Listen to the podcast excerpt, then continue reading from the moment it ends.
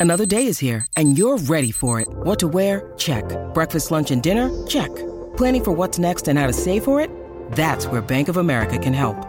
For your financial to-dos, Bank of America has experts ready to help get you closer to your goals. Get started at one of our local financial centers or 24-7 in our mobile banking app. Find a location near you at bankofamerica.com slash talk to us. What would you like the power to do? Mobile banking requires downloading the app and is only available for select devices. Message and data rates may apply. Bank of America and a member FDIC. Ryan Reynolds here from Mint Mobile. With the price of just about everything going up during inflation, we thought we'd bring our prices down. So to help us, we brought in a reverse auctioneer, which is apparently a thing. Mint Mobile unlimited premium wireless. Ready to get 30, 30, bit to get 30, bit to get 20, 20, 20, bit to get 20, 20, bit to get 15, 15, 15, 15 just 15 bucks a month. So, Give it a try at mintmobile.com/switch. slash $45 upfront for three months plus taxes and fees. Promo rate for new customers for limited time. Unlimited more than 40 gigabytes per month. Slows. Full terms at mintmobile.com. This episode is brought to you by Reese's Peanut Butter Cups. In breaking news, leading scientists worldwide are conducting experiments to determine if Reese's Peanut Butter Cups are the perfect combination of peanut butter and chocolate. However, it appears the study was inconclusive, as the scientists couldn't help but eat all the Reese's. Because when you want something sweet, you can't do better than Reese's. Find Reese's now at a store near you. Welcome to the New Books Network. Hello, welcome to the New Books in History podcast. I am your host, Ari Barbalat. Today it is my blessing and my hallowed honor to be in dialogue with Dr. Shezan Muhammedi. He is adjunct research professor at Carleton University and assistant director at Immigration, Refugees, and Citizenship Canada. Today we will be discussing his newly published book, Gifts from Amin Ugandan Asian Refugees in Canada, published in Winnipeg by University of Manitoba Press 2022. Shezan, thank you for being with us today. Oh, you're very welcome. It's my great honor to be a part of this podcast. Thank you. I'm thrilled to have this privilege. Um, thank you for all the sacrifice and labor that you invested in this marvelous book. Oh, it was it was absolutely my pleasure. I think it all goes credit to this incredible community that has come to Canada and their willingness to share such deep and profound stories about the human experience with me. So I'm I'm actually genuinely very thankful to them um, for opening, you know, their hearts and homes to me uh, to talk to them about this turbulent time in their life, and of course, what it meant, you know, coming of age in Canada after the last fifty years. To begin, can you kindly tell us about yourself? Where did you grow up? What formative events in your life inspired the scholar you would become as an adult? Yeah, so we uh, we all grew up in Ottawa. So that's actually the same city where my mom was resettled. She flew into Montreal, the military base in Long Point, and then my mom, her two younger brothers, and my grandmother ended up settling in Ottawa. So just about two days later, they ended up in Ottawa. Um, that's where she she actually ended up meeting my dad in Toronto, uh, and then brought him to Ottawa. Uh, so he moved here, and then uh, my eldest brother was born uh, who's about seven years older than I am. And then five years later, my middle brother came into the picture. He's two years older than I am. Uh, and we all grew up in Ottawa. We grew up in the East End, uh, in Orleans. Uh, all of us went to the same high school. Uh, and then we moved uh, throughout life. I think I'm the only one that's still in Ottawa out of the brothers, but my mom and dad are still there, along with my two uncles. So my mom's two younger brothers and my grandmother as well. Uh, so from there, I did my undergraduate in history at Queen's University, and then I followed up with my master's and PhD at the University of Western Ontario, again in history. But uh, Western University had this very unique collaborative program in migration and ethnic relations. So it allowed you to do things like take courses outside of the history department, outside of your home department, uh, in places like psychology, geography, uh, anthropology, because migration itself is, of course, incredibly interdisciplinary uh, and allows you to look at this from a very multifaceted, multidisciplinary view. Um, and so I think what inspired me to look into this research really stems back to my mom as this incredible model of resilience. Uh, growing up, she had always remained very positive and incredibly generous and kind with what she had. Uh, and it always struck me as something genuinely you know profound because i knew she came from a refugee background uh, and i was always struck by how she maintained this outlook considering what she had gone through um, of course, it was something that was not really talked about uh, when it came to the trials and tribulations or the trauma that my mom endured growing up. Uh, a lot of the stories we heard when we were younger was a lot about, you know, her life, quote unquote, back home. Uh, and this really had to do with things like the weather, I mean, they lived on the equator. Uh, how she used to talk about how you know conversations, particularly about the weather, didn't exist. It was you know the beautiful same temperature almost year round. Um, and it was basically, you know, which dress to wear and which flip flops to wear for the day uh, as she was growing up. But she has these really fond memories of the food, everything from mogo to matoke to ugali, um, a lot of these East African, South Asian fusion dishes um, that came out. Uh, things like um, Mogo is a really good example. This is like cassava, that root vegetable, which was sliced very thin and then deep fried and covered with lemon and uh, chili pepper. Um, other elements like mandazi and barazi were really common. Uh, and she also talked a lot about these East African fruits, uh, where I don't know the English names, but uh, she covers a lot of these really tasty items like shoke shoke um, and others like ramphur and sitafur that were all, you know, from her background. And so when I reached graduate school, I became more and more interested about, you know, this story. And I realized this wasn't covered in the historical narrative. It wasn't part of Canada's history. And while many individuals, particularly the Canadian government, cited this Ugandan Asian refugee movement in Canada in the 1970s as an incredible model and example of successful integration. You couldn't find it in the Canadian historical narrative. And so, you know, we knew you know high level details growing up of Idi Amin's expulsion order and what was framed to us as you know Pierre Elliott Trudeau's benevolence to bring our family to Canada. This was what we were told, uh, but that was largely it. And so once I began to dive into the Canadian historical record, I noticed there was no major scholarly work dedicated to this movement, and it was astounding that this was Canada's first major refugee resettlement of a non-European and you know a largely Muslim community. While there were many Christian Goans in this movement, almost a thousand uh, Hindus, Sikhs of many denominations, a large proportion, almost 60%, um, were members of the Muslim community. Um, and this kind of followed deracialization of Canadian immigration policy in 1967 and Canada actually signing the UN Declaration and Protocol relating to the status of refugees in 1969. So, t- time wise, this was a really foundational moment for Canada's immigration history, but there was limited scholarly attention to this and almost nothing that took into account the voices of the refugees themselves. What inspired you to write this book? What message do you hope to convey to readers? My initial inspiration, of course, was my mother. Uh, I was so impressed by that, you know, resiliency, generosity, and kindness towards other considering you know how much she had lost and how much she had endured. Uh, and as I entered my 20s, I was diving deeper into my own personal identity construction. You know, those very familiar questions that many of us ask ourselves in these formative years. You know, who am I? What is my background? What do I belong to? Um, and I was really frustrated because when I looked to try and find answers to these questions at least you know my inclination was let's take an academic approach. You know let's open up some books. Let's try and find some things. Let's do some some research. Uh, i was frustrated because this was something that just didn't exist in canada's historical narrative along with so many other communities that have these very deep historical roots in canada my message to readers is simply to help them see our shared humanity.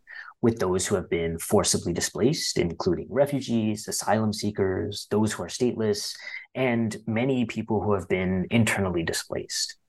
At the end of the day, we all share the same human spirit, and each of us have struggles, fears, and challenges, but simultaneously, we have the same hopes, dreams, and aspirations. When it comes to newcomers, particularly in the media and politics today, they're vilified and politicized as you know bogus asylum claimants, queue jumpers, terrorists, drains on our social system, and a host of other labels that really sever our connections between citizens and refugees. And my genuine hope is this book can serve as a very small step towards reminding all of us of these beautiful shared human connections. Thank you for saying that. I couldn't agree more. My pleasure. What are the primary themes in your book? What story does your book tell? Excellent. And so there are four main themes throughout the book. Um, and so they kind of go thematically um, and, and in order of chronology of as this movement develops over time. So the very first theme really investigates how Ugandan Asians developed a strong sense of attachment to East Africa and really charts the early roots of this migration. Uh, and it challenges one of the most important concepts, which is this rigidity of a three tiered race and class hierarchy that was embedded in Uganda during colonial rule. And so this kind of placed you know white colonialists as the owners of the means of production. Uh, you kind of had your brown South Asians as um, managers of factories, of labor, of industry, and then you had your black Africans. Uh, you know, your African, your Ugandan Africans who were the laborers. Um, and so while this was embedded throughout society and very deeply ingrained as part of colonial process, uh, policy as part of this divide and conquer strategy uh, that was put in place because it allowed basically the Ugandan Africans and Ugandan Asians to kind of duke it out for position, ignoring the true perpetrators of this system, who were the colonialists, the British in this instance, when we're looking at Uganda. Um, I really wanted to challenge what was seen in the academic record about how this was very embedded and there were no, you know, it wasn't that it was an impermeable structure when in reality there was a lot of fluidity. Um, and so, despite being labeled as recent migrants by Idi Amin's military regime or, you know, indentured laborers who, quote unquote, forgot to go home, many Ugandan Asians viewed themselves as citizens of Uganda. So, when this expulsion decree came out, this was truly a devastating moment for many people. The second theme asserts that the Canadian government's decision to admit Ugandan Asian expellees was based on a duality of opportunism and humanitarianism. So, on the one hand, Canada responded to the expulsion decree due to appeals for assistance from the British government, the High Commissioner for Refugees at the time, and His Highness the Aga Khan IV, alongside knowledge that most expellees were highly educated, skilled entrepreneurs and professionals. On the other hand, accepting Ugandan Asian expellees, as then Prime Minister Pierre Elliott Trudeau stated, reinforced the nation's commitment to, quote, the ideals of human dignity, social justice, and the principle of multiracialism, end quote. The Prime Minister's remarks also reflect how government officials branded various groups of refugees in the post war period. So, Canadian refugee historian Jan Raska's work on the 12,000 Czechoslovak refugees who arrived in 1968 shows how federal officials described the incoming refugee communities as, quote, a small gold mine of talent, uh, while also seeing the resettlement as a Canadian commitment to international humanitarianism. So, internal government documents reveal how the same rhetoric was also used during the resettlement of Ugandan Asians. Now, the third theme reviews how the integration of Ugandan Asian refugees was facilitated by collaborative efforts from the Canadian government and public, combined with the willingness of refugees to make Canada their permanent home. And this really reinforces the scholarship within migration studies that consistently emphasizes that integration is a two way process. It requires efforts from the host community as well as newcomers to create these pathways of belonging. And lastly, the final theme investigates the transition of Ugandan Asian refugees to active Canadian citizens. So, through numerous commitments to volunteerism, political participation, and, and assertions of their allegiance and ties to Canada, all 49 of the interviewed refugees expressed a strong sense of being Canadian. So when I asked them all that question, you know, how do you identify yourself? You can have a hyphenated identity, you can have a singular identity, it can be based on religion, it can be based on region. There's genuinely no wrong answer.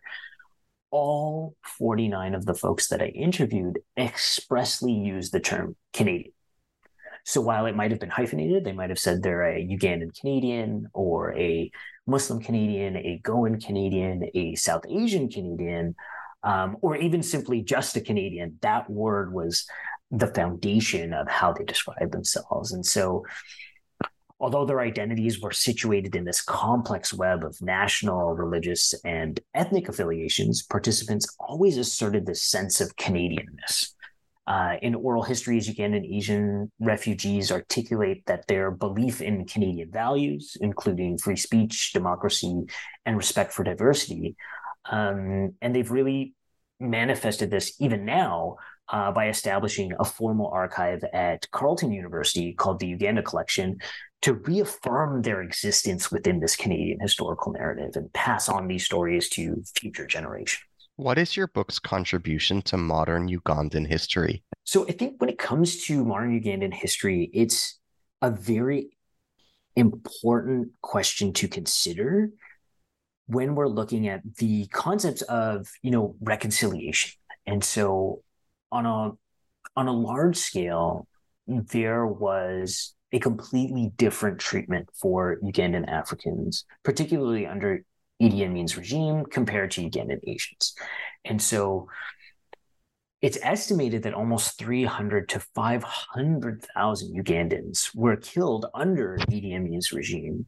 Um, and there are very limited numbers. So there aren't concrete figures on this, but smaller, much smaller numbers um, of Ugandan Asians died during the 90 day expulsion period Many of them faced harassment, um, both physically and verbally and emotionally.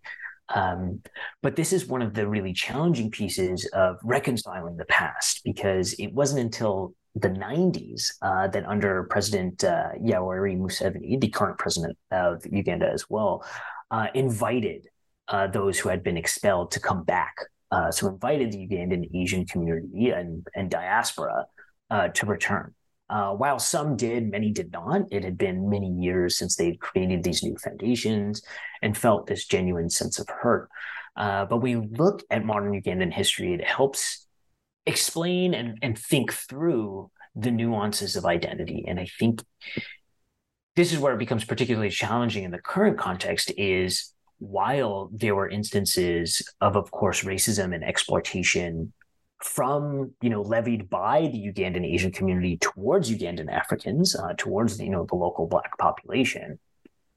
Um, it prompts these very difficult questions of where do South Asians fit within Uganda's history, particularly when they were a small percentage of the population. So while they reached, you know, at the height of the 70s there was uh, or maybe i'd probably say late 60s there were almost you know 80,000 that's the figure Idi Amin uses 80,000 Ugandan Asians um, in Uganda. That number has not necessarily that number hasn't really returned. Um, and so there is actually a renewed wave of South Asian migration to all of East Africa uh, that's happened. But more recently, there's actually been a lot more migration from East Asia. Uh, so quite a lot of investment um, and migration of the Chinese community, actually. What does your research teach us about the life and legacy of President Idi Amin of Uganda? The research showcases, I think, one of the the approaches that was used by Idi Amin to to solve what he called this Asian problem. Um, and this was largely due to the roots of the colonial empire. Uh, and so I'll kind of backtrack a little bit and set the scene for that, uh, and then kind of bring it to the current context. So, the seeds for the challenges of the South Asian community in Uganda and both Kenya and Tanzania were sown in the late 1800s during colonial rule. So, for Uganda, the British Protectorate established this three tiered race and class hierarchy in the country that encouraged you know, white Europeans as owners, brown South Asians as managers, and black Africans as laborers. This was embedded throughout society with segregated bathrooms in government buildings uh, and even separate blood banks for each of the three communities. As part of this divide and conquer strategy, even South Asians were encouraged to continue holding on to these regional and ethnic affiliations that were also being exacerbated in British India. So, for example, there was a common sports tournament um, held in Uganda called the Pentangular Games, um, and it was a sporting tournament in Uganda that was broken down amongst the Asian community into Hindus, Muslims, and Goans playing against all African and all European teams. Uh, and this is described by one of the participants, Jalal Jaffer. There was no singular South Asian team. And so these conceptions were reinforced by what scholars have noted as being sort of a self segregation amongst the South Asian community in Uganda. So while the South Asian community in East Africa has these very, very long historical roots and a foundation from hundreds of years prior to colonial expansion, the larger movements didn't really occur until the 1800s, uh, late 1800s, and really starting to accelerate in the 1920s uh, up until 1972. Uh, and so we saw an increase in social segregation and reducing levels of intermarriage. Uh, so some scholars point to beliefs of cultural superiority fueling these challenges. So, for example, the sociologist um, Benson Chukwuma argues that a lack of rich cultural traditions in Uganda, from the Asian perspective, uh, along with the reluctance of Africans to embrace and appreciate the practices brought by Asians, troubled members of the community as they believed they were kind of the bearers of this very rich cultural tradition uh, coming from India to, well, the Indian subcontinent to East Africa. And it's important to note that many Ugandan Asians made concerted efforts to participate in Ugandan society, including strides to participate in local politics, making efforts to support Ugandan development, and grassroots level philanthropy. Uh, it was not a universal practice, but the reality was their privileged position as these interlocutors, if you will, between the British and the Ugandan African community created significant levels of tension. And this was made evident by the common refrain that, quote, he is rich because he is Asian, and I am poor because I am African. Now, when Uganda gained independence in 1962, the first, uh, there was a short sort of battle for power. And when it was reestablished in 19, 68 under President Obote, he sought in some extent to limit the dominance of the Ugandan Asian community. Um, but he didn't opt for an expulsion like President Amin. His decision was influenced by these anxieties surrounded by the people of Buganda. So Buganda is one of the five traditional kingdoms in Uganda where they had largely the most educated and best suited community to replace the Ugandan Asians, particularly as business people.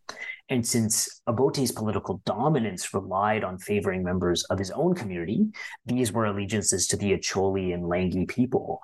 He had a vested interest in keeping the economy out of the hands of the Baganda. So, Baganda is the term for people of Uganda.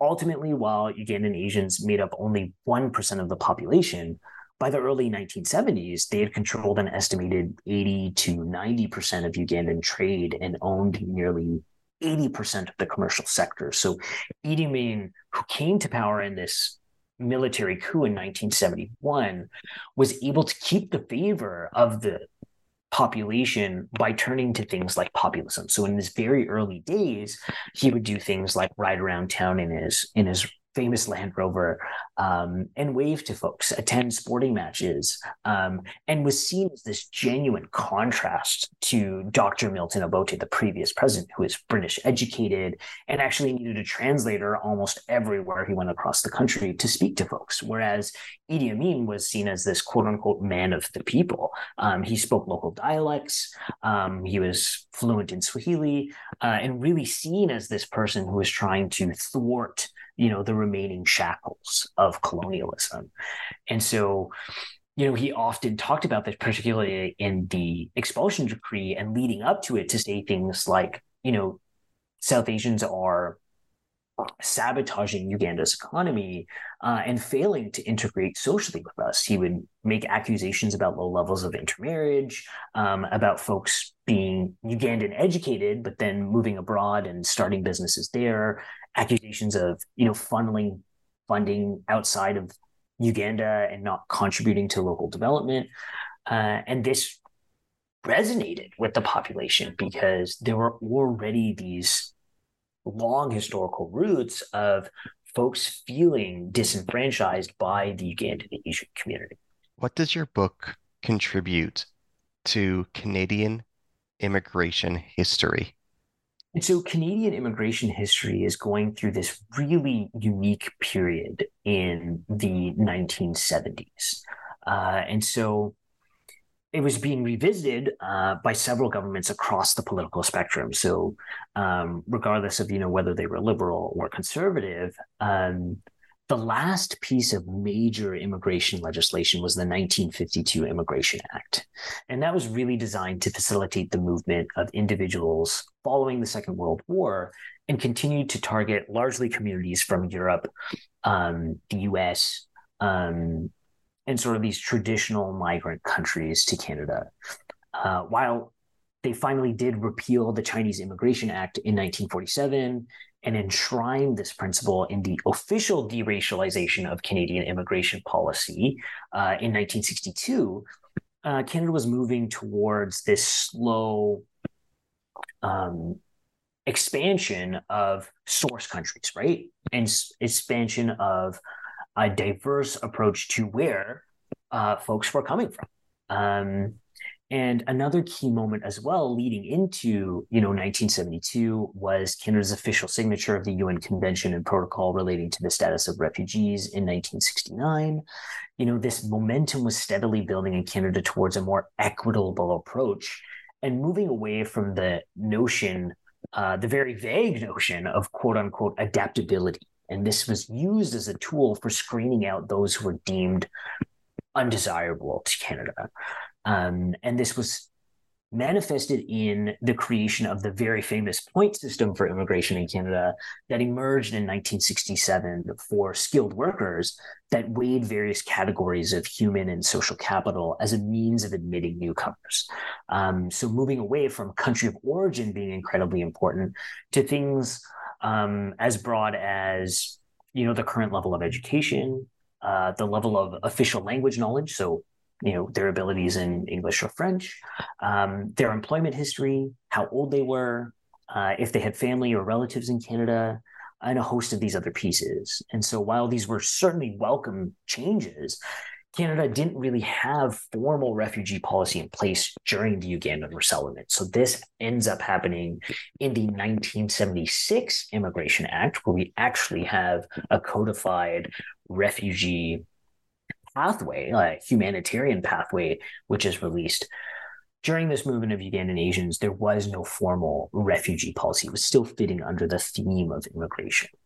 And one of the other fascinating elements about this movement is that it was entirely orchestrated and managed by cabinet. Uh, so, in other words, it was under the direct supervision of then Prime Minister Pierre Elliott Trudeau. And so the cabinet decision was made on August 22nd of 1972 and stipulated that the number of individuals coming to Canada would not exceed 6,000 uh, people or cost more than $4.5 million. So if either of these limits were reached, cabinet approval would need to be required to extend the refugee um, resettlement initiative. What is your book's contribution to South Asian diaspora history? Yeah. And so when it comes to the South Asian diaspora history, there are several scholars that really point to you know the larger movements particularly in canada of south asians and so this really starts to increase in the right around the 1950s um, and so most of the literature focuses primarily on those that came in the post-war period and coming directly from the indian subcontinent. And so this is where it's quite fascinating is this whole concept of twice migrants. Um, so in this instance, these are individuals who moved from the Indian subcontinent to East Africa, and this also includes Kenyans and Tanzanians, um, and then move onwards to places like um, Canada and the U.S. Uh, and onwards, or particularly to to Europe, largely to um, the United Kingdom. Um, and so it touches on a very unique case study and a very um, I would say, understudied uh, movement of people. And so while there are many members of the South Asian community themselves um, and part of the diaspora as a whole, uh, many of them are unfamiliar about uh, the thousands of South Asians that were living in East Africa for many generations. Uh, before making their way to places like Canada, the US, or Britain. Uh, and so it really contributes to showcase the diversity within the South Asian diaspora itself. Um, that you know, when we're looking particularly at East African Asians that ended up in places like North America and the UK, um, they had come with different um, methods and different levels of education. So many of them had um, familiarity one with the West already because you know they were living in colonial territories, um, similar to, of course, British India, but at the same token, many of them had incredible levels of English language knowledge. Uh, many of them had done well uh, in East Africa, and so we're able to obtain you know foreign degrees, and were able to get you know British educated, uh, and so had varying experiences of integration um, and were able to escape some of the challenges in India when it came to caste, when it came to gender norms. Um, but at the same token, what makes that really fascinating is sometimes these were continuously reinforced in East Africa as a means of, you know, preserving ancestral ties to the Indian subcontinent. Can you tell us about President Milton Obote?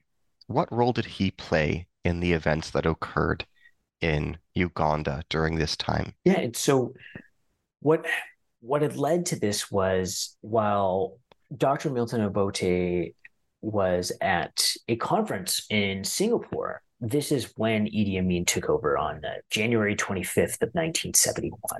Um, and it was very much a military takeover. And what had happened was leading into this, as I touched on a little bit before, is that the greatest challenge for Milton Obote was how was he going to return the power of the economy back into the hands of your average Black Ugandan citizen? Um, and so he had struggled to do so. And while he had leaned into things like socialism, while he had leaned into, you know, the Nakivubo pronouncements um, of the 1970s, while he had tried in many different ways to favor state control um, of the economy to encourage things like 50% of every company must be owned by a Ugandan citizen as opposed to a foreign national, um, or even owned by the government. Um, he had failed to really reinforce this using uh, policies and using, um, you know, strict regulation. Uh, and what this meant was essentially people found ways, either through bribes or through, you know, ingenuity to do things like, yes, we'll will have a Ugandan African as the owner of this organization, but solely on paper. In reality, you know, they would go to the store, they would look, you know, as if they were the shop owner. Uh, but in reality, it was, you know, Ugandan Asians themselves who were in control of the export imports involved in that business, for example. Um, and you know there was a large concentration of Ugandan Asians in these secondary professions, so things like the medical industry, dentistry, um, in law, uh, in engineering as well, uh, and so you couldn't really replace those folks until you had the opportunity um, to engage in hardcore, not hardcore, but in rigorous um, civic engagement and civic development. So the Ugandan African community, because it had just become just reached independence in 1962, needed more time. And and on top of that, because Obote was favoring his own uh, communities and allegiances, this made it much harder um, for those who were well suited, like particularly those who lived in in Buganda. The, the people of Buganda like had the resources and the means to and and the education levels to really thrive, but were thwarted by Obote's government at the time um, to be able um, to succeed. Uh, and so that failure, uh, many scholars talk about this, this failure to establish a Ugandan commercial class, a, a strong Ugandan middle class, um, is what led to sort of Idi Amin's favor amongst Ugandan Asian, uh, sorry, amongst uh, Ugandan Africans. Can you tell us about Roger St. Vincent? What does his memoir reveal? What is its value as a historical source? And so Roger St. Vincent uh, writes this beautiful memoir called Seven Crested Cranes. Um, and um, I'll call him Roger because I had the great privilege of, of interviewing him um, before he passed away, unfortunately, um, a few just just a few years ago. Um, and he had a military background. Uh, so during the Second World War, um, and he was a fighter pilot. Uh, so he had this very unique um, background, and he was actually sent to Kampala as the lead immigration official. So the department at the time was called the Department of Manpower and Immigration, which is now today Immigration, Refugees, and Citizenship Canada, um, as the lead on the ground. And so he was responsible for establishing the office in Kampala, for recruiting a team of immigration officers, for overseeing um, not only the establishment of the office, but also the medical examinations, overseeing the flights, um, everything that had to do with this movement all fell on Roger St. Vincent's shoulders.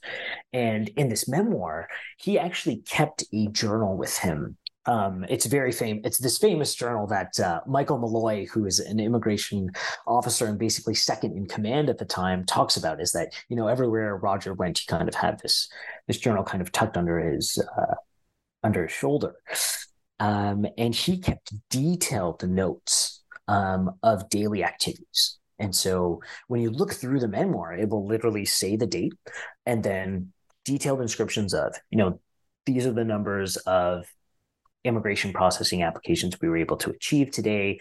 These were some of the sticking points. Um, these were some of the challenges we were facing when it came to medical examinations, uh, and very detailed. We were able to secure 45 desks, uh, for example, today with the health with the help of you know a local Ugandan Asian who I was referred to, um, or I had a meeting with our British counterparts today, and you know we leaned in and shared some nuances about the differences between the immigration level processing. And what I really enjoyed is, you know, how he starts his memoir talking about he how he had always been a fan of uh, Mission Impossible. And so when he first received, you know, the telex, so basically the memo that's being uh, sent to him, it was written in this very you know mission impossible way where it says you know your mission should you wish to accept it, uh, is to proceed to uganda uh, to Kampala, Uganda, to set up an immigration team uh, to extract uh, as many Ugandan Asian expellees um, as Canada can admit, so long as they met the criteria to do so. Uh, and so, you know, he he mentions tongue in cheek in the memoir. You know, all that was missing was that this message will self destruct uh, in ninety seconds or something like that. So, his memoir is this incredible contribution because it's genuinely a day by day account of exactly what happened on the ground in Kampala from the lens of the head of the entire immigration program. How did the quote unquote Asian problem arise for Idi Amin? What were the motivating forces behind the expulsion decree? And so it really expands on our earlier discussions, right? So these roots of the colonial problem, the challenges regarding intermarriage, this social exclusivity, um, some of it was based on, you know, the self-segregation that was embedded within the South Asian community. Some of it was, you know, the racism that was occurring. There was discrimination that happened. And I think one of the oral history participants placed it really well. Um, when he talks about how when he first arrived in Canada, he was working at a job and ended up working about a 12 hour shift, but only got paid for six hours of labor. And in his reflection, um, says, you know, now I understood what it was like for the people we used to employ in Uganda. Now I understand what it was like to feel this same sense of discrimination. Um, and he articulates this beautifully by saying, you know, this is what happened in Uganda. And now, today, uh, in the current context, everyone is denying it. Um, and I think this is really powerful because throughout the oral histories, of course, people were incredibly self reflexive. Uh, and when they came back to this nuance and and thought very critically about Idi Amin's expulsion decree, a lot of them mentioned how you know at times we really did stick to our community. At times there was prejudice. At times when you know people were seen dating outside of the community um, or socializing with folks outside of the community, you know rumors would spread. Uh, and so a lot of these notions were quite real. And, and there are many, there are many, particularly those that were part of the public servant uh, service community. So many, you know, Goan, those of Goan uh, background um, were the complete opposite. Were very well integrated within the Ugandan community, frequented local African clubs, uh, participated in politics, and you know many others within the South Asian community, um, be it Hindus, Muslims, Sikhs, even the Parsi community. There were there were examples within those communities that were heavily involved um, in fighting for Ugandan independence, in fighting for self determination and, and independence, and many who even sought to ensure that there was equal political participation. Uh, but the challenge became that while um, independence was being formulated, South Asians were really excluded from that process. Um, and to one extent, it, it does make a bit of sense considering how small they were in terms of population. Um, but it was important that they that they should have a voice. Um, and so all of these nuances really contributed to Idi Amin's expulsion decree because he was capitalizing on this common sentiment um, that Ugandan Asians were genuinely sabotaging this economy, that they weren't in it, you know, for the long haul, that they that they either chose to become citizens because they couldn't go to Britain or they chose to become citizens to take advantage of the situation. So now that they were citizens, you know, they could circumvent some of the legislation that was put in place that, you know, in order to be the owner of an industry, um, 50% of that industry or company needed to be owned by a citizen. And so he had a lot of opportunities, Idi Amin did at least, um, to kind of point to how, you know, Ugandan Asians, to put it simply, weren't playing fair uh, when it came to the economy. Who is Michael Molloy? Can you contextualize him for us? Absolutely. And so Michael Molloy was second in command uh, in Kampala when it came to immigration processing. Uh, and so he went on to have an illustrious public service career after. He served as the ambassador to Jordan, um, had risen through the ranks as a director general in the immigration department. Um, and uh, was, of course, uh, an incredible resource for myself. I, I met him very early on. Uh, it was probably 2012 uh, when I was just in the first year of my PhD. Um, and helped me connect with a lot of Ugandan Asian refugees uh, that he kept close contact with um, through all of the years, and has these incredible stories of what it was like to do the processing, um, what were some of the challenges that they faced, uh, and has been really involved in in a lot of the commemorative events uh, and has done several speaking engagements. Uh, and he also talks about how, you know, some of the new some of the key lessons learned from this refugee resettlement um, informed not only the 1976 Act, but also the resettlement of those that came from Indochina. So after the fall, uh, after the Vietnam War, those from Cambodia, Laos, and Vietnam um, benefited from one of the most important things, which would be private refugee sponsorship in Canada. And one of the key links that Michael Molloy makes is that, you know, by the time we had received applications from Ugandan Asians on the ground in Kampala, if any of them had relatives in Canada, we were receiving these telegrams and these messages in the mail to say, you know, applicant so and so, you know, 457 um, is actually my niece or is actually my brother in law. Um, if you can get them to Canada, we'll look after them. And and he uses this term. He's like, when, whenever we found out that there were someone had an auntie or an uncle, this was as good as gold, because he felt that reassurance that families would help their relatives, you know, their fellow family members, integrate successfully into Canadian life. Uh, and so this was something he applied, um, in particular, in the case of the Indo Chinese movement, uh, where he was also a lead immigration official. And so I'm, I'm very thankful to Michael uh, after all these years um, of continuing to put in you know excellent work and, and ensure that this movement is not forgotten within you know the Canadian historical narrative and, and reinforce the power of these human stories. Um, and so Michael really has this nuanced view um, of the reality on the ground, uh, particularly about the application process. And so, one of the things he also mentions is that. Um, Look, Bumble knows you're exhausted by dating. All the must not take yourself too seriously and 6 1 since that matters. And what do I even say other than hey? well, that's why they're introducing an all new Bumble with exciting features to make compatibility easier, starting the chat better, and dating safer. They've changed, so you don't have to. Download the new Bumble now.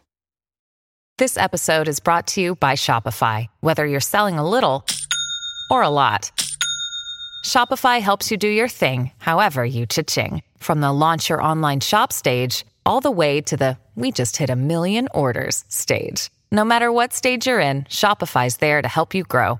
Sign up for a $1 per month trial period at shopify.com slash special offer, all lowercase. That's shopify.com slash special offer. Because folks had applied very early on and they had received all of these applications, um, they they received, you know, almost 10,000 applications in the first three weeks.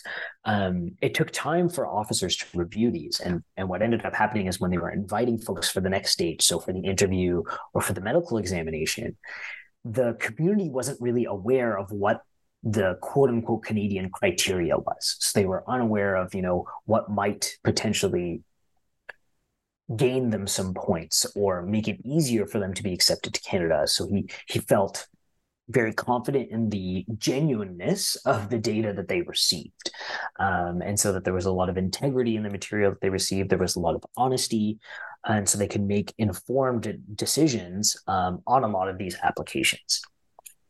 And so he said that was something that was really unique in this movement because naturally, of course, if you are, you know, fleeing persecution, if you have an opportunity to kind of um, say something in your application uh, that may not be entirely true or may lead to any sort of potential benefit or advantage, let's say, to come to Canada, you you would use it. Uh, it was it's a, it's a natural human thing to do.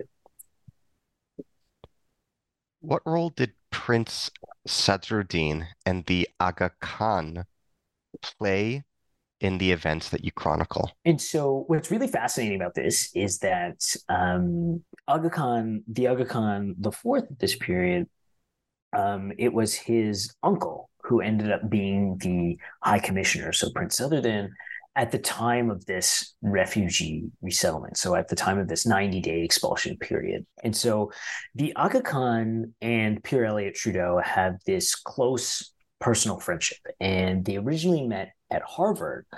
Uh, and so at the time, what was rather unique was that both uh, the Aga Khan's grandfather, who was also the leader uh, of the spiritual community, um, this is a, the Shia Ismaili Nizari Ismaili Muslim community, had advised many community members, particularly living in the Indian subcontinent, to migrate to East Africa.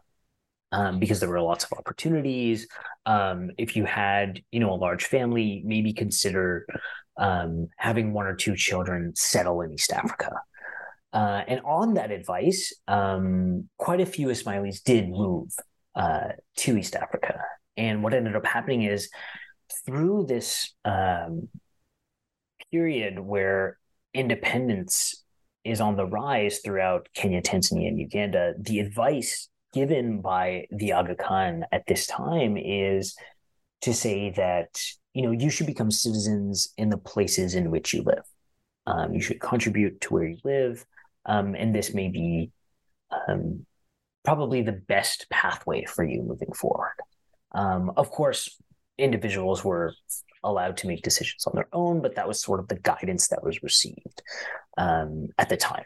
And so this was really challenging because with Idi Amin's expulsion decree, the Aga Khan was left in a very challenging position because he had given that advice to many folks to become, you know, citizens in the countries in which they live, to genuinely become Ugandan citizens. And with Idi Amin's expulsion decree, their citizenship was completely revoked. So it didn't matter, uh, you know, whether you had lived there for three years or three decades. Um, even if you were a Ugandan national, a Ugandan citizen, if you had South Asian descent, you had genuinely 90 days to leave the country.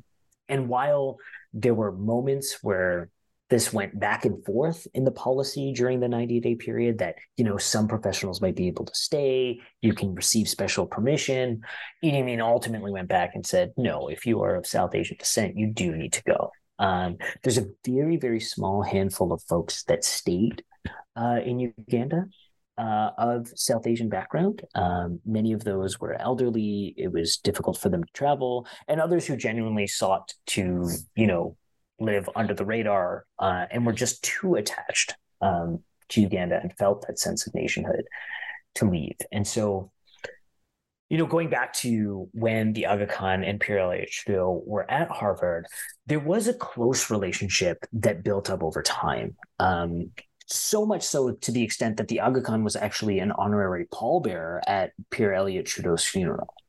And so, what I was able to see at the archives um, are the letters that were sent between Prime Minister Pierre Elliott Trudeau and the Aga Khan while he was Prime Minister. Um, so, I'm, I'm, sure there are, of course, far more letters, far more exchanges uh, between the two of them over the years. But that was kind of what I had access to at Library and Archives Canada.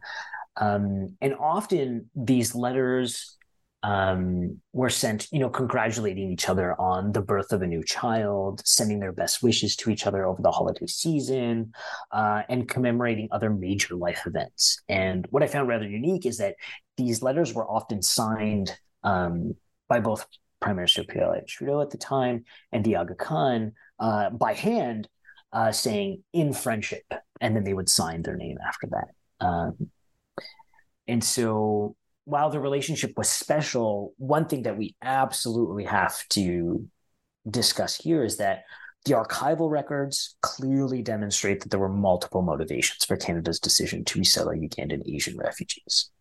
You know, the letters between the Prime Minister's office and the Aga Khan clearly outlined that his religious community would not receive any special treatment. Um, and these this is articulated in you know the immigration records themselves. So in i guess the department of manpower and immigration um, at that time um, clearly documents all of this.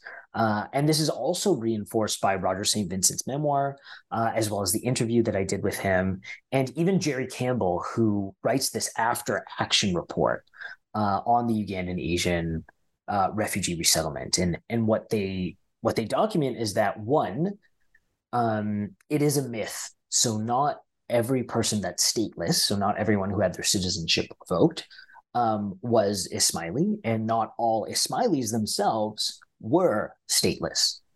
Many of them had British passports and Indian passports and had somewhere to go.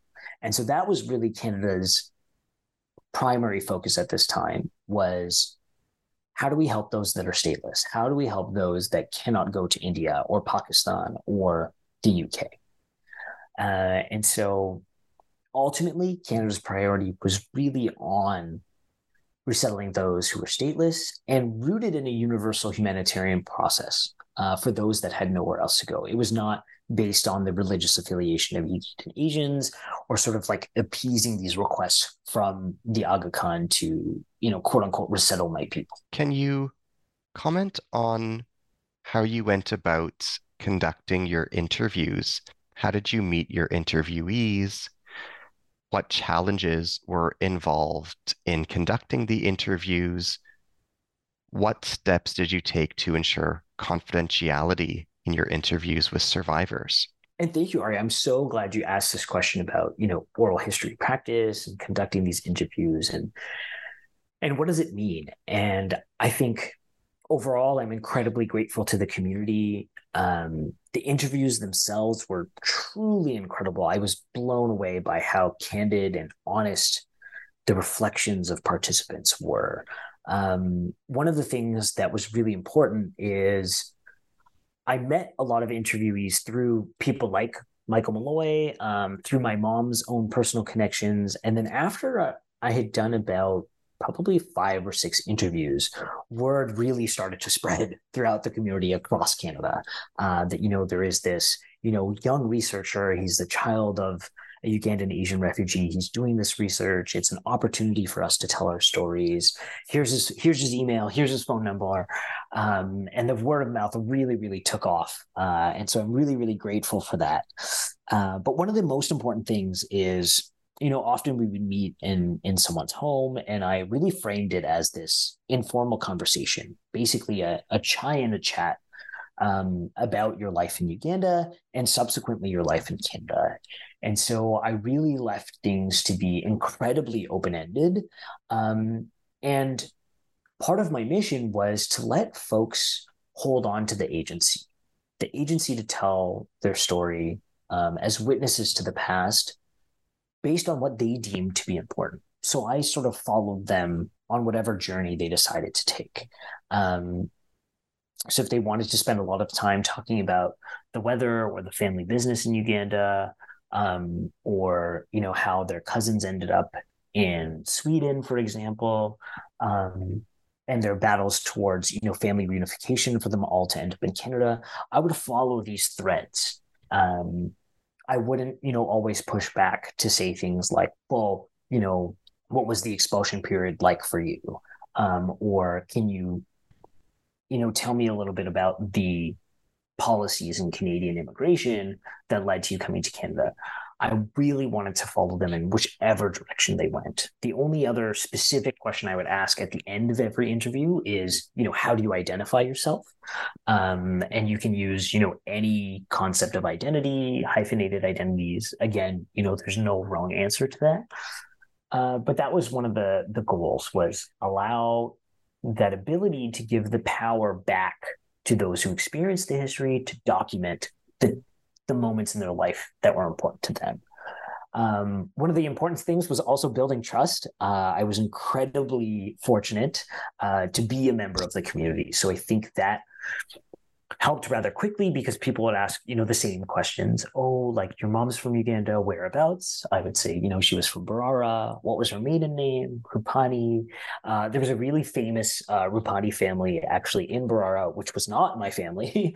um, and so a lot of folks could recognize the name um, and make those connections. So, you know, within 10 to 15 minutes people felt pretty comfortable we would walk through you know all of the ethics requirements um, and before diving into the actual formal interview, one of the important things I wanted to remind folks was that, you know, there's this could bring back a lot of traumatic memories. Um, and so at any point in time, they we can take breaks, we can move on to different subjects, we can stop the interview um, at any point in time in the next, you know, two to three years after we had done the interview.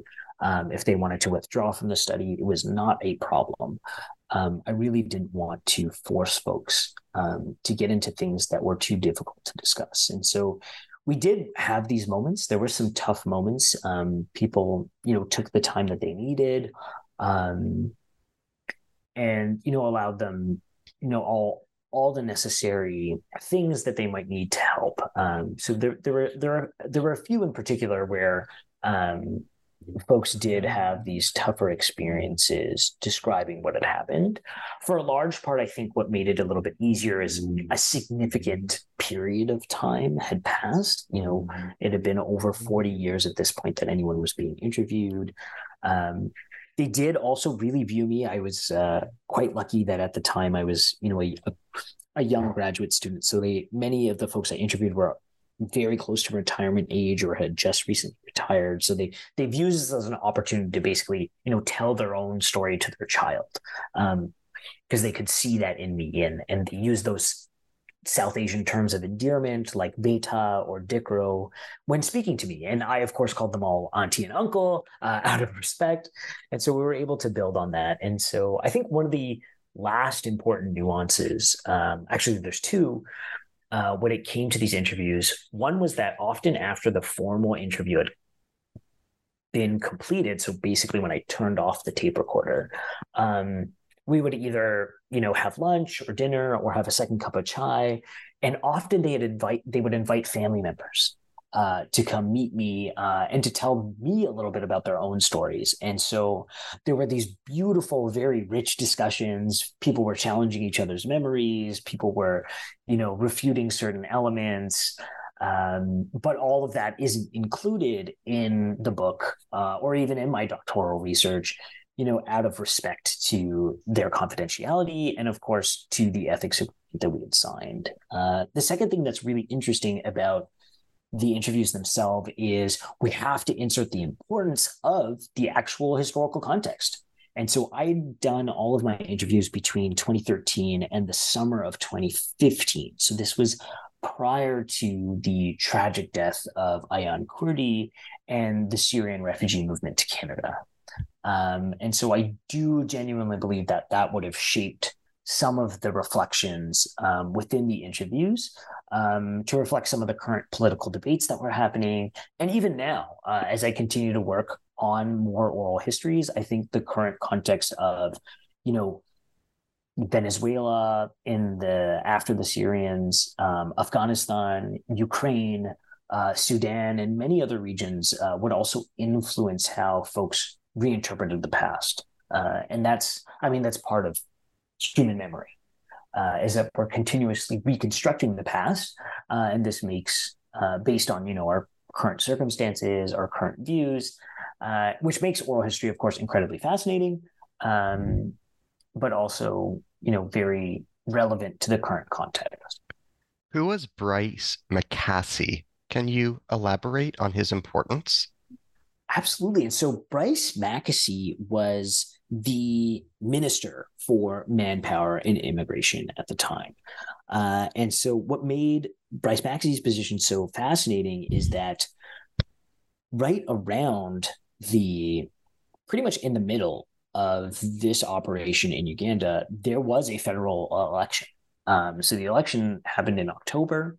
Uh, and so the minister's ability to kind of be involved in the refugee resettlement was quite limited, particularly because Prime Minister Pierre Trudeau wanted to have a heavy hand um, in what was happening and have eyes on this resettlement initiative in particular. And so this was a cabinet decision, and uh, Mackasey in particular was kind of left out of some of the high level decisions when it came to this refugee resettlement, uh, which is quite fascinating. And a, and a very, very good example of this is the charter flights that were flown from Entebbe International Airport in Uganda to Canada.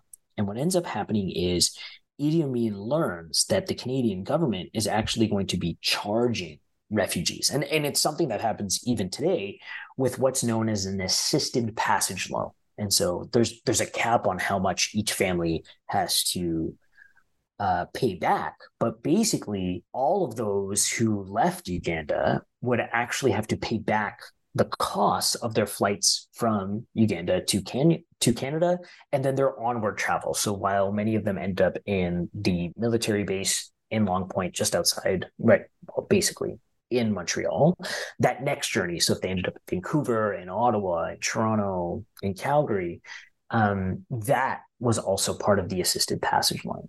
So when Idi Amin was made aware of this, he demanded the Canadian government to use his airline to use East Africa Airways, um, to use local airlines.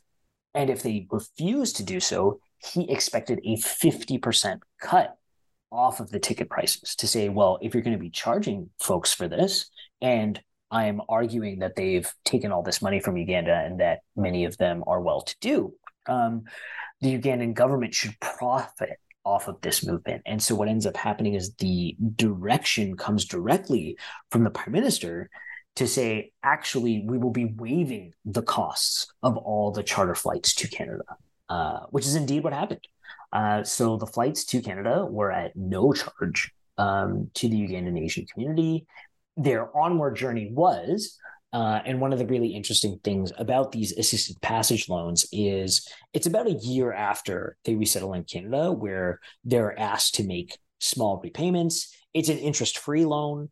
Um, but very fascinating that in this particular movement, probably the most expensive part of the flight, which was coming from, you know, Uganda all the way to Canada, was completely covered by the Canadian government. Can you tell us about the personal relationship between the Aga Khan and Prime Minister Pierre Elliott Trudeau?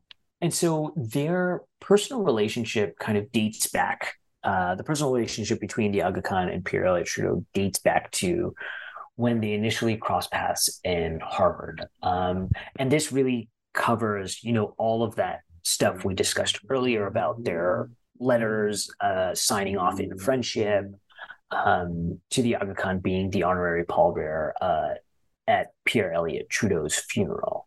Uh, and so while they had this close relationship, celebrated, you know, particular milestones in each other's lives, um, they did vacation together um, as they sort of allude to this in some of the letters that they send back and forth. Um, this is kind of one of the things where um, it has been confirmed that there was a phone call made between the Aga Khan and uh, Prime Minister Pierre Trudeau. But of course, um, the notes from that call are nowhere to be found uh, in the archives, and I haven't really been able to uncover what was happened. What what we can conclude is that the Aga Khan did ask for the possibility of safe haven for um, his community members. Um, and the Aga Khan did make a visit to Canada in late September uh, of 1972. Uh, but also from those meeting minutes, uh, the he did not meet uh, Prime Minister Pierre Trudeau at the time either. Uh, so did meet with some senior ranking officials at uh, the Department of Manpower and Immigration um, but did not actually meet with Pierre Trudeau, or at least you know if that meeting did occur, it was you know off the books. It's not something we can find. Uh, but ultimately, at the end of the day, it is worth remembering that Canada did implement a a universal immigration policy, uh, and it did not necessarily mean that if you know this notion that if you were a follower of the Aga Khan, you were coming to Canada. Uh, while there were rumors of of that within the community, uh, it did not bear out in both the numbers of Ismailis that came to Canada uh, and you know the many Ismailis that ended up in places like the UK and even the US. What does your research teach us about the process and practice of oral history? And so I think what we can glean from the book and this work in in migration studies and particularly this practice of oral history is you know the book points to the immense contributions that interviews make to complicating the historical record it's just frankly another viewpoint uh, just like you're looking at different newspapers, different archival records. This is just another primary source. So historians rely on primary source information. Primary source essentially means documents that were created at the time um, to interpret the past. Uh, and similarly, how you know what is kept in an archive is subject to the influences of the day and how the authors of these you know physical materials are not subjective. They have their own biases intuitions uh, and concepts. Oral histories also share some of the same faults um, but with this added complication of memory. So our memories continuously change over time as we revisit the past and are being continuously reconstructed.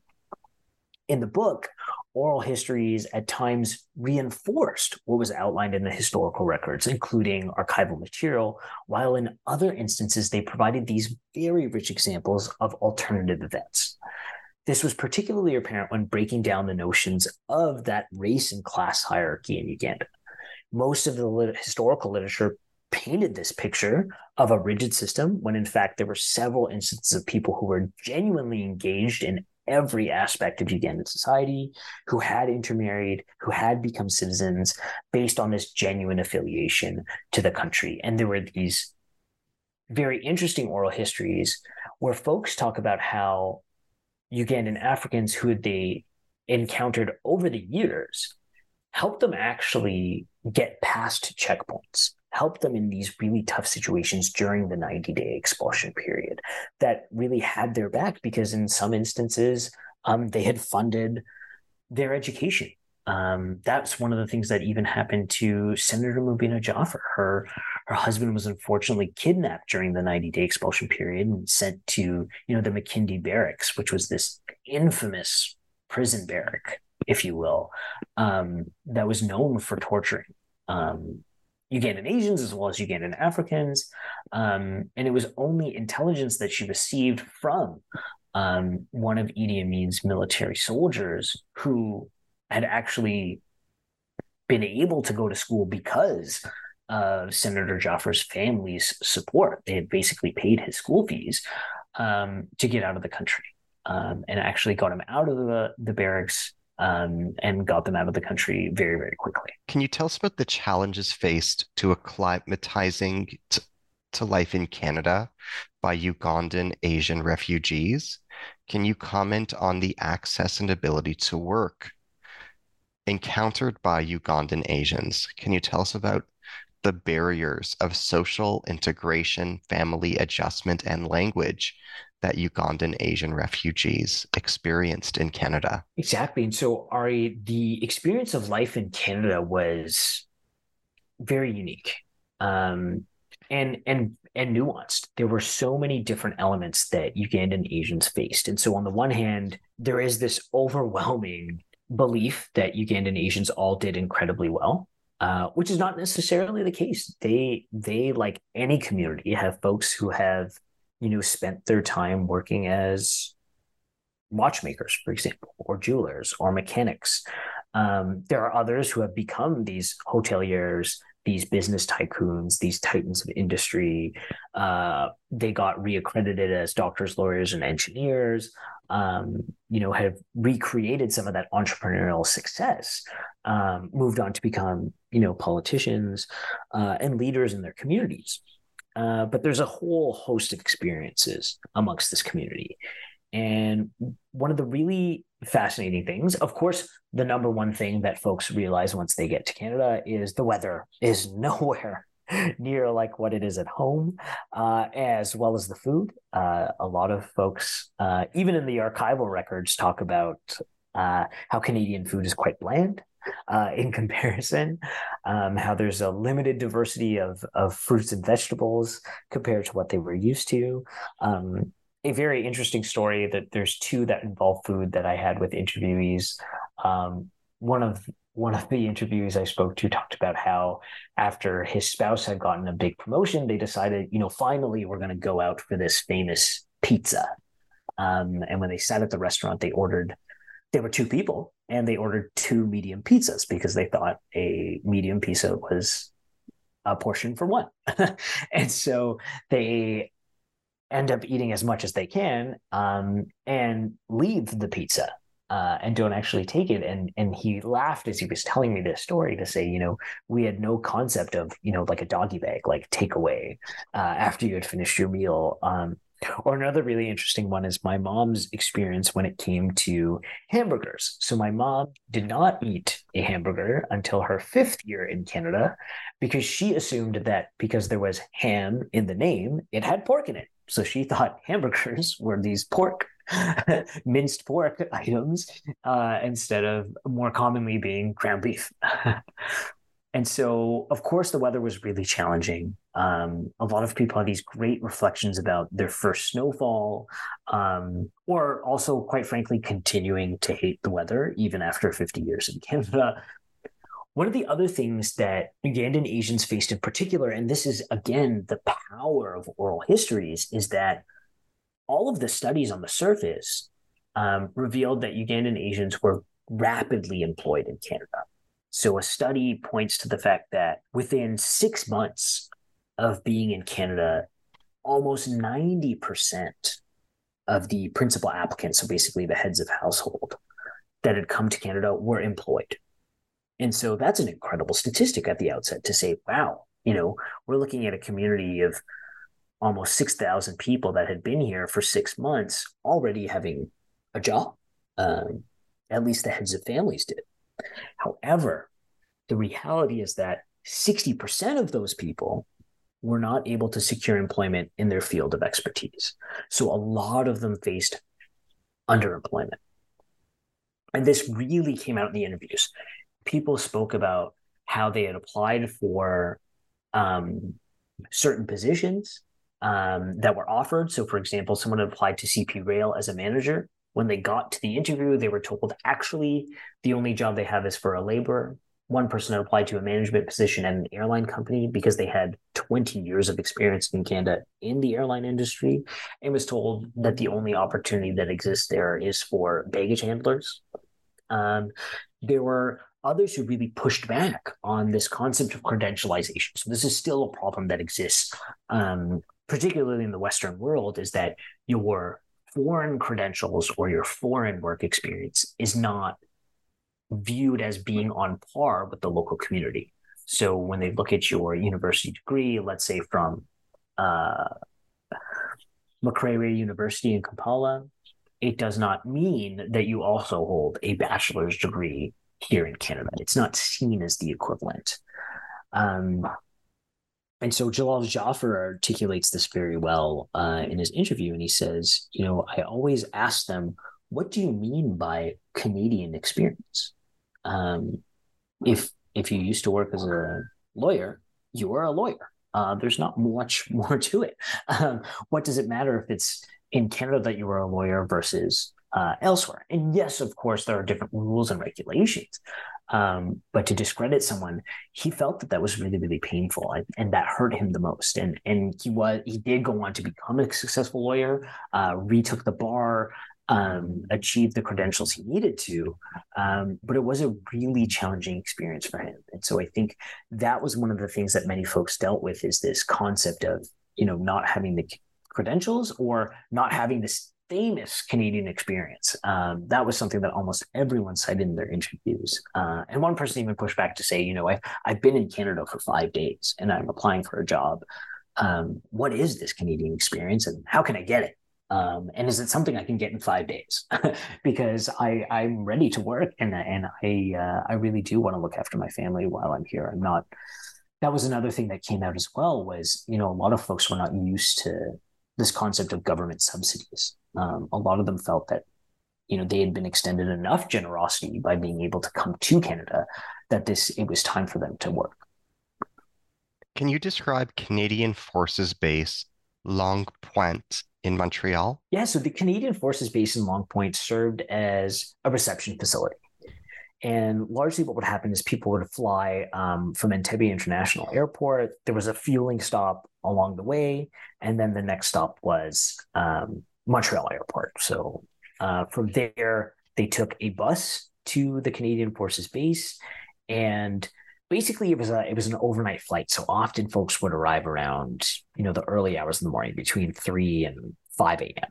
Um, they were greeted with a hot meal. That was one of the most fascinating things is that um, the military chef at uh, CFB Longue Point was trained by a local Indian restaurant chef uh, on how to make uh, Indian food.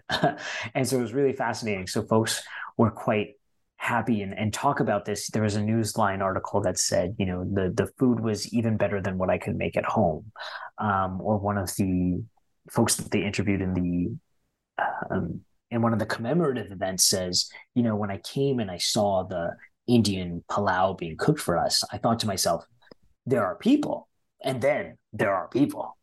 Um, and that's my PhD supervisor's favorite quote um, from my thesis. But, you know, it really speaks to, you know, the effort that was taken. And one of the other things that come out in the archival documents is also that the goal was for folks to spend as little time as possible on the military base. This was supposed to be a place to rest, recover, the next day finish whatever immigration processing that you that needs to be done. You know, log the papers, um, and then get folks on to their final destination. Uh, so they aim to have a 48 hour turnaround, um, kind of equip people with things like uh, basic winter clothing, uh, some of the essentials that they'll need, help them get acclimatized to Canada um, as quickly as possible, uh, and then help them get to their next destination. So, one of the really interesting things about that is uh, they were trying to help folks reunite with their families that might have come earlier in the movement um, or if they already had a relative. Uh, and so these manpower counselors were tasked with that.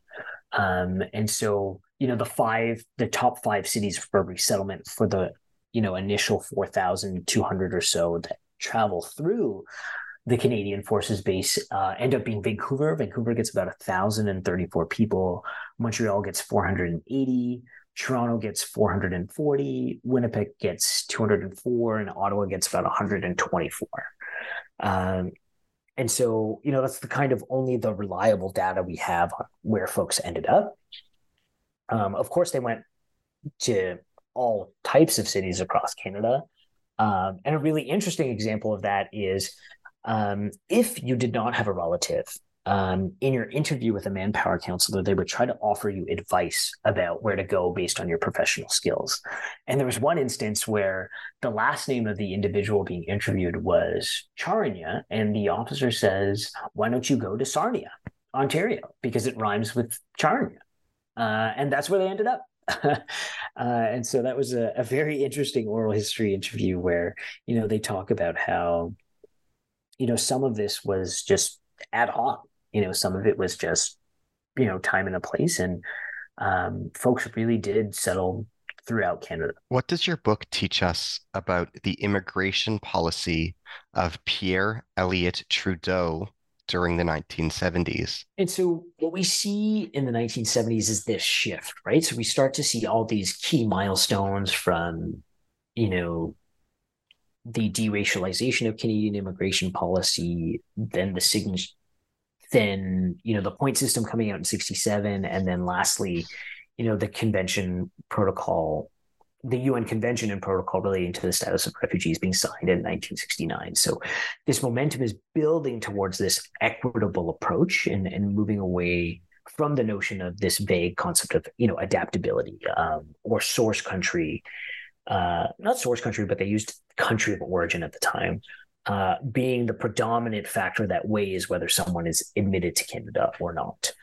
Um, and so we look at this movement and we see the reality that at the outset, um, cabinet had assumed that about 40% of the 6,000 they had initially approved of resettling, about 40% or so, um, would actually need a lot more social assistance once they got to Canada uh, they would be called quote unquote hardcore cases. Um, those that would need more social assistance, more hand holding, uh, more help with the integration process. They assumed that they wouldn't be as well qualified um, to do well in Canada and were prepared to help that number. What they found out based on the quality of the applications that they're receiving quite early on within the first month or so um, was that that number of those that were going to need assistance was significantly smaller. Um, and that is probably why Canada admitted more than 6,000, um, because many of them were highly skilled entrepreneurs, highly intelligent, held good levels um, of English language knowledge. Um, the average level of education, so the average number of years a Ugandan Asian that came to Canada spent in the education system was 14 years. Um, so it really was a highly educated population uh, coming to Canada. So it it really does showcase that those dual motivations. It showcases some of the opportunism, showcases that you know this is a an excellent opportunity when you're thinking about this as a political move. This is an excellent opportunity to reinforce that we're a signatory of the UN Convention, um, look really good on the international stage, um, help out the Commonwealth, right? So Britain realizes after this expulsion decree happens, and you know that there's eighty thousand Ugandan Asians. Well, Idi Amin calls them British Asians. Um, in reality, there was probably about fifty thousand or so. And you know, in 1968, the you know Sir Edward Heath's party party was elected on an anti-immigrant platform.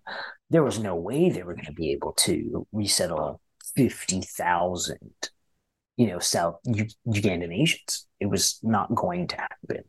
Uh, and so they appealed to the Commonwealth, to Australia, to Canada, to anyone, to Europe, to Europe, um, for those that could lend a helping hand uh, with this resettlement. And that's what's quite fascinating is, you know, Canada looks at everything uh, to say that there's a there's an opportunity, and and one of the internal documents talks about uh, why Canada should do this. And it, and it lists out these same benefits, lists out all these motivations. So it lists out things like the high levels of education, the high levels of English language knowledge, the high levels of entrepreneurial success, the high levels, the high numbers of professionals in this community, and also says, you know, we're going to look it on the Canadian stage.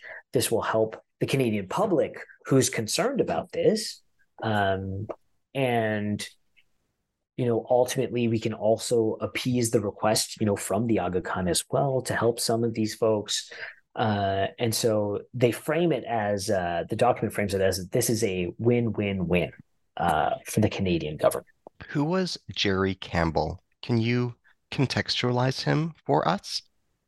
Absolutely. And so Jerry Campbell was part of the team uh, on the ground in Kampala, Uganda. So you had Roger St. Vincent as the head, second in command is Michael Molloy, and then Jerry Campbell is actually this very junior immigration officer. Um, so he had very recently completed his training in Ottawa, um, and I don't even think he had completed his first um, placement abroad. So, you know, often immigration officers are stationed for at least two years uh, before they're moved to a new assignment. Uh, so he hadn't even completed his first one and was pulled into um, the Ugandan Asian refugee resettlement. So he writes this very interesting after action report talking about some of the challenges that they faced. And so he's the one that talks about this concept of, you know, not all Ismailis are stateless and not all stateless are Ismaili.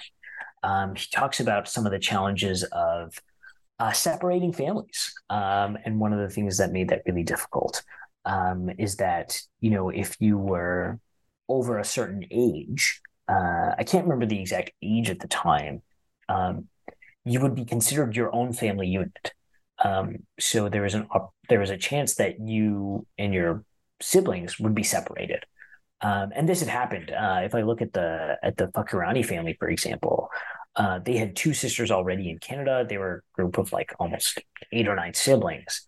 Um, two or three of the siblings were able to come to Canada and reunite with sisters, but the rest of the family, including the parents, ended up in Malta, in Spain. Uh, sorry, not in Spain, but in Malta, in Europe, um, where they were in a refugee camp until they could be sponsored by their family to come to Canada.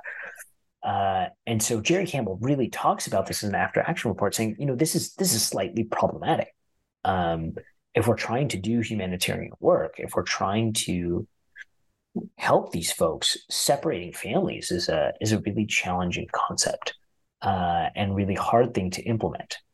Um, he also calls for a little bit more um, of a strict approach uh, when it came to evaluating some of the security elements and other pieces. Um, but of course, he's unaware entirely of you know the RCMP's assessment at the time and security officials really pointing to the fact that you know this cohort has no real um, security threat when it comes to Canada. Can you tell us what the contributions that Ugandan Asians in Canada have made to Canadian society? In particular, can you tell us about the contributions that they have made to volunteerism in Canada? Absolutely. And so the the Ugandan Asian community has kind of done, as I've mentioned a few times, you know, incredibly well uh, in Canada, and and a lot of this has to do with um, acts of volunteerism, um, and and also you know positions of power. So there there are folks that have become CEOs, folks that have become MPs. Um, you know, the current minister for justice right now, Arif Virani, is the child. Uh, I guess he was, I think he was two years old when he came to Canada as part of this movement as a Ugandan Asian refugee. Um, there are other, many other MPs, um, many other very famous business families, um, folks that have had head up positions at you know BC Hydro have received honorary degrees. Um, what was genuinely fascinating about the interviews I conducted was that when we delved into this topic of Canadian, every single person described themselves as being Canadian in some way, shape, or form. And when I asked them what it meant to be Canadian, many of them cited the importance of volunteer work in specific. Um, so, for example, Zulfikar mentioned that, quote, it's just all the values. You know, when you participate in Easter SEAL campaigns, when you become part of all this, you feel Canadian. Uh, he was a you know a longstanding member of the Rotary Club, and in fact joined in 1977. Um, others had founded these international charities or organizations that were doing things like providing education services to girls in rural India.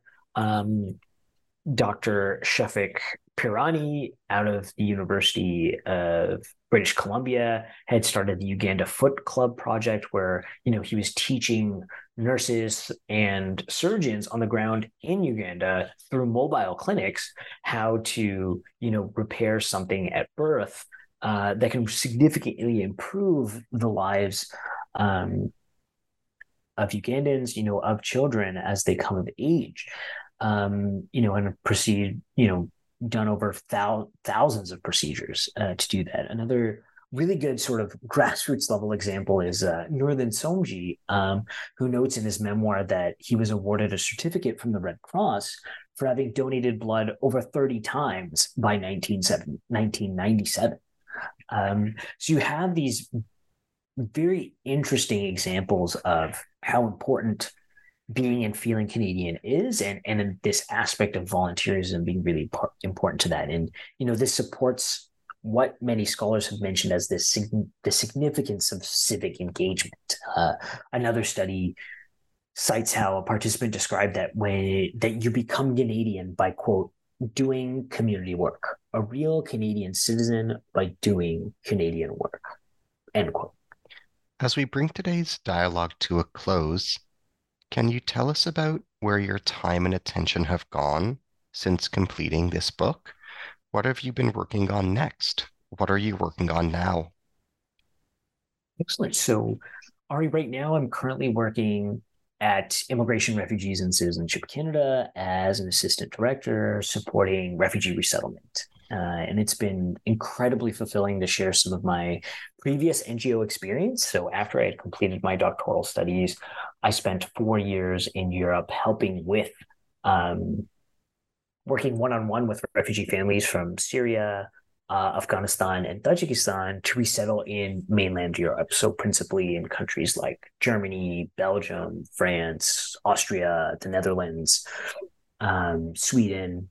Uh, and really work one on one with refugee families. Uh, we had a team of caseworkers um, that would provide a lot of assistance to help folks, you know, navigate the social system, uh, secure asylum status. That was one of the big things. Is that once you're once you get to Europe, you still have to go through the refugee process. You are an asylum seeker until you've completed the interview, submitted your documentation, um, and been approved by an officer to be deemed a refugee. And then from there, it was mastering the local language, um, enrolling children in school, looking at, you know, uh, employment opportunities, whether that's reskilling, upskilling, um, or access to the labor market. And then lastly, the big thing we were trying to tackle was social integration, uh, which would take many years, uh, but helping folks uh, adjust to their new lives there. And so these experiences really help in my work today as a public servant to help us think through policies, you know, engage with stakeholders, uh, and think through innovative approaches to supporting newcomers in Canada today. Um, we're currently in the midst of hosting a conversation in Toronto uh, in November on the past, present, and future of refugee settlements uh, with UNHCR Canada. This is something that I'm doing outside of work um, with the help of Carleton University and the University of Manitoba Press, which features this fireside chat with international journalist and lead news anchor Omar Sachedina, who recently released a documentary on his own family's roots in Uganda as well. And I'm also hoping to take on a position with Carleton University as a researcher in residence uh, to collect more oral histories with Ugandan Asian refugees and develop a thematic podcast uh, that will weave together common themes featuring the voices of Ugandan refugees over the next 18 months or so. Uh, we'll touch on elements like identity and belonging in Canada and how the resettlement fits within both Canada and Uganda's national histories. Sounds incredible. I'm so impressed by the work that you are engaged in. Thank you on behalf of all those who might not be able to verbally personally thank you themselves. Oh, my pleasure, Ari. It's uh, it's been an incredible journey, and I'm I'm still honestly so thankful and grateful for those that have opened up to me to share these incredibly powerful stories. Um, I'm just honestly the messenger. I've just sort of weaved these things together. Um, they're the ones that have really shown the resiliency and and honesty about how powerful our human connections are. I absolutely appreciate everything that you've sacrificed to bring this book into reality. Thank you, Murray. It was my, my pleasure. As we bring today's dialogue to a close, I am your host on the New Books in African Studies podcast, Ari Barbalat. Today, it has been my honor and my blessing to be in dialogue with Dr. Shezan Muhammedi. He is adjunct research professor at Carleton University and assistant director at Immigration, Refugees, and Citizenship Canada. Today, we have been discussing his newly published book, Gifts from Amin Ugandan Asian Refugees in Canada, published in Winnipeg by University of Manitoba Press 2022. Thank you.